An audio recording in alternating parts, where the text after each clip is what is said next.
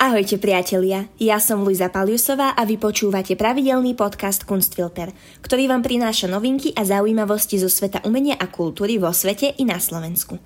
Kunstfilter je súčasťou podcastov Kunstkamera a vychádza každý druhý týždeň. Dnes si predstavíme novú globálnu platformu na obchodovanie s umením Viv Arts, ako aj iniciatívu talianskej vlády o navrátenie turizmu a umenia do regiónov. Viac si priblížime Európske hlavné mesto kultúry 2026 a prvý poéziomat na Slovensku, ktorý sa nachádza v Žiline. Nakoniec sa spolu pozrieme na výstavu Motýľa nekúpiš, ktorú môžete navštíviť v Slovenskej národnej galérii.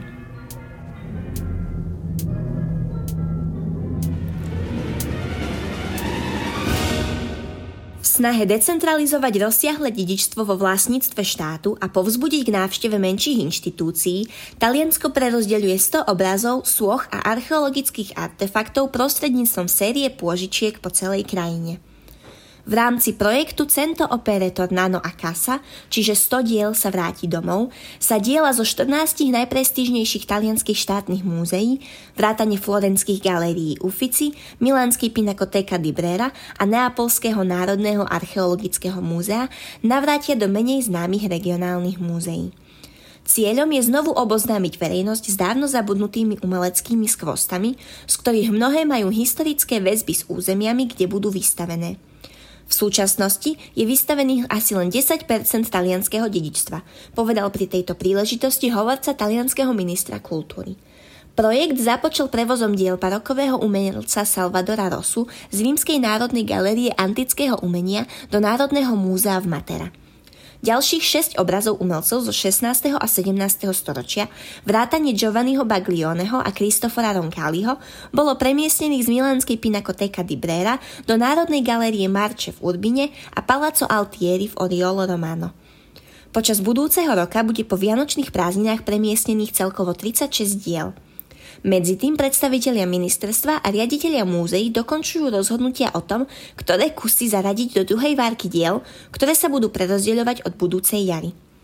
Projekt sa pripravoval už od roku 2015, kedy úradníci na Ministerstve kultúry a riaditeľia múzeí začali zostavovať databázu 3652 diel z 90 štátnych múzeí, ktoré boli vyhodnotené ako vhodné na presťahovanie. Ministerstvo kultúry vyčlenilo 1 milión eur na zaplatenie reštaurácie niektorých diel, poplatkov za dopravu a reorganizáciu expozícií múzeí. V rámci projektu takisto talianská verejnoprávna televízia pracuje na dokumentárnom seriáli, ktorý opisuje reštaurovanie a premiestnenie niektorých zo 100 vybratých diel. Spoločnosť Viv Arts 9. decembra oznámila spustenie novej globálnej platformy obchodovania s umením – Platforma predstavuje ďalšiu etapu vo vývoji projektu Viv Arts, ktorý využíva najnovšie technológie na vybudovanie kompletného ekosystému pre digitálne umenie, podporuje umelcov a inštitúcie pri vytváraní, vystavovaní a predaji prelomových umeleckých diel a oslovuje globálne publikum fyzicky ako aj online. Úvodný predaj sa uskutoční 17. decembra a ponúkne NFT ikonických secesných majstrovských diel renomovaného českého umelca Alfonza Muchu. Celína je, výkonná riaditeľka Viv Arts, o tomto projekte povedala toto. Sme radi, že spúšťame našu novú globálnu platformu na obchodovanie s umením, ktorá signalizuje ďalší krok vo vývoji Viv Arts, keďže budujeme ucelený ekosystém pre zlepšenie bohatého a rastúceho sveta digitálneho umenia.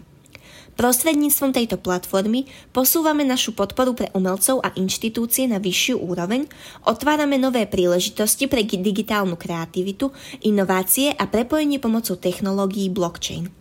Markus Mucha, výkonný riaditeľ Muchovej nadácie, ktorá s projektom spolupracuje, sa o projekte vyjadril takto. Môj pradedo Alfons Mucha bol v srdci inovátorom. Okrem tvorby secesie, prvého skutočne globálneho hnutia dizajnu na svete, žil svoj život na priesečníku umenia a technológie a podporoval aj prvé experimenty bratov Lumierovcov v kinematografii v jeho parížskom štúdiu. Sme radi, že môžeme pokračovať v našom partnerstve s Viv Arts a spolupracovať s ich vizionárskym tímom. Spoločne môžeme pokračovať v Alfonzovom umeleckom odkaze v nových umeleckých formách, ktorých možnosti by ho nepochybne fascinovali.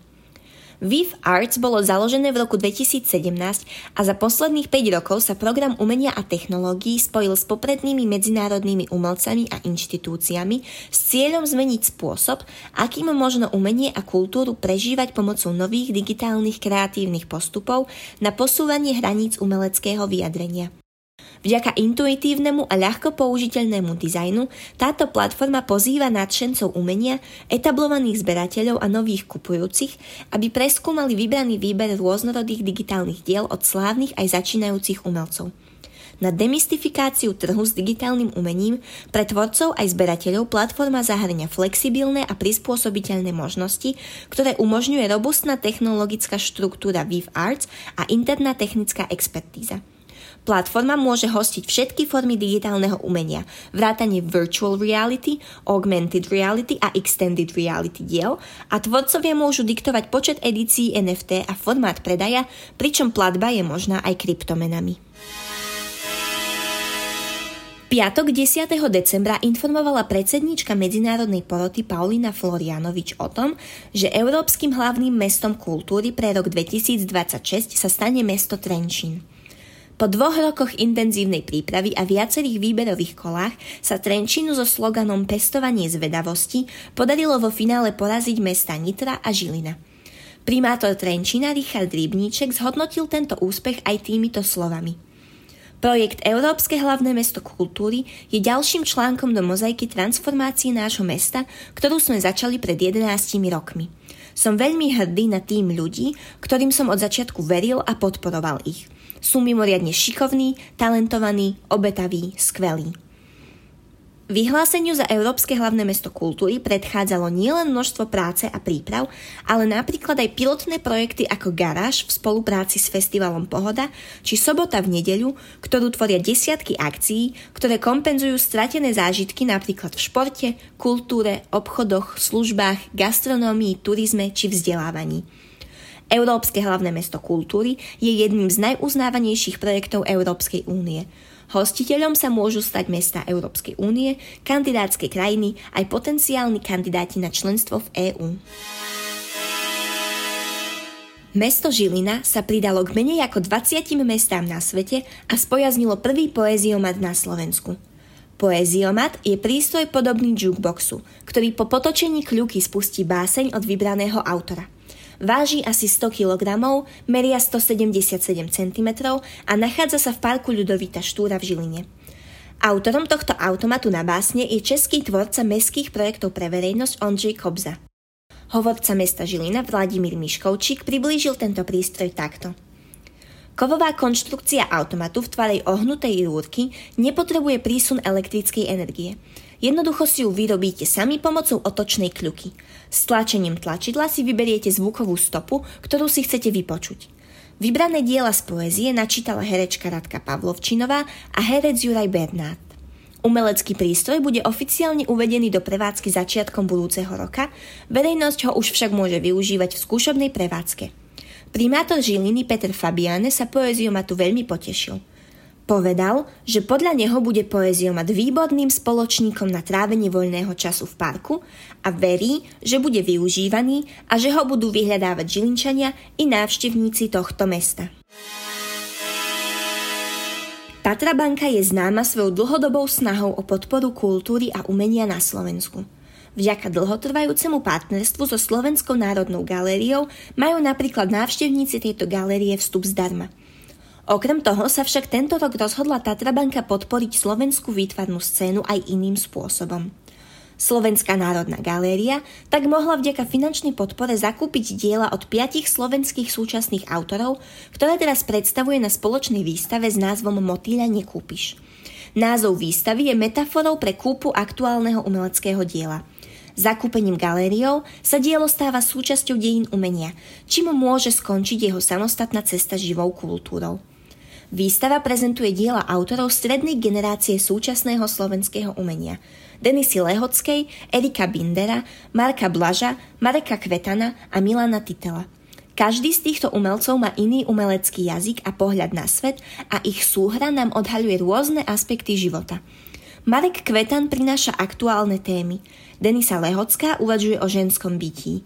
Kým Erik Binner nám ukazuje, že umení môže byť všetko, čo nám príde do cesty, Milan Titel nám predstavuje citlivú prácu s materiálom. Štyroch žijúcich autorov doplňajú až detsky nevinné diela Marka Blaža, ktorý nás tento rok predčasne opustil. Výstava bola otvorená 9. decembra a potrvá až do 22. apríla 2022. Od tejto soboty, 18. decembra, bude galéria podľa platných opatrení opäť otvorená a tak máme príležitosť ešte pred Vianocami kultúrne vyžiť a túto výstavu si pozrieť. To by bolo na dnes všetko. V mene týmu podcastu Kunstfilter by som vám chcela zaželať pokojné vianočné sviatky, prežité v zdraví a pohode. Dúfame, že si oddychnete a že sa v novom roku stretneme na čo najväčšom počte výstav a vernisáží. Formát Kunstfilter si dáva na Vianoce voľno a v pravidelnom intervale sa budeme počuť až na budúci rok. Vianočné obdobie vám však chceme spríjemniť špeciálnymi dielmi o zaujímavých témach spojených s týmto obdobím, takže sa máte na čo tešiť. Ak sa chcete dozvedieť viac noviniek a zaujímavostí zo sveta umenia, nezabudnite sledovať náš Instagram Kunstkamera. Pokiaľ ste tak ešte neurobili, môžete si vypočuť taktiež náš formát Pobásnenie či najnovší rozhovor podcastu Kunstkamera s bratislavskou kurátorkou Miroslavou Urbanovou. Takisto si môžete vypočuť najnovší diel politikástu Silný výber. Všetky tieto podcasty nájdete v ktorejkoľvek vašej obľúbenej podcastovej aplikácii. Budeme radi, ak nám zanecháte hodnotenie na Apple podcastoch. Akékoľvek pripomienky alebo nápady radi uvítame na našom Instagrame alebo Facebookovej stránke. Počúvali ste podcast Kunstfilter. Ja som Luisa Paliusová a budem sa na vás tešiť aj na budúce.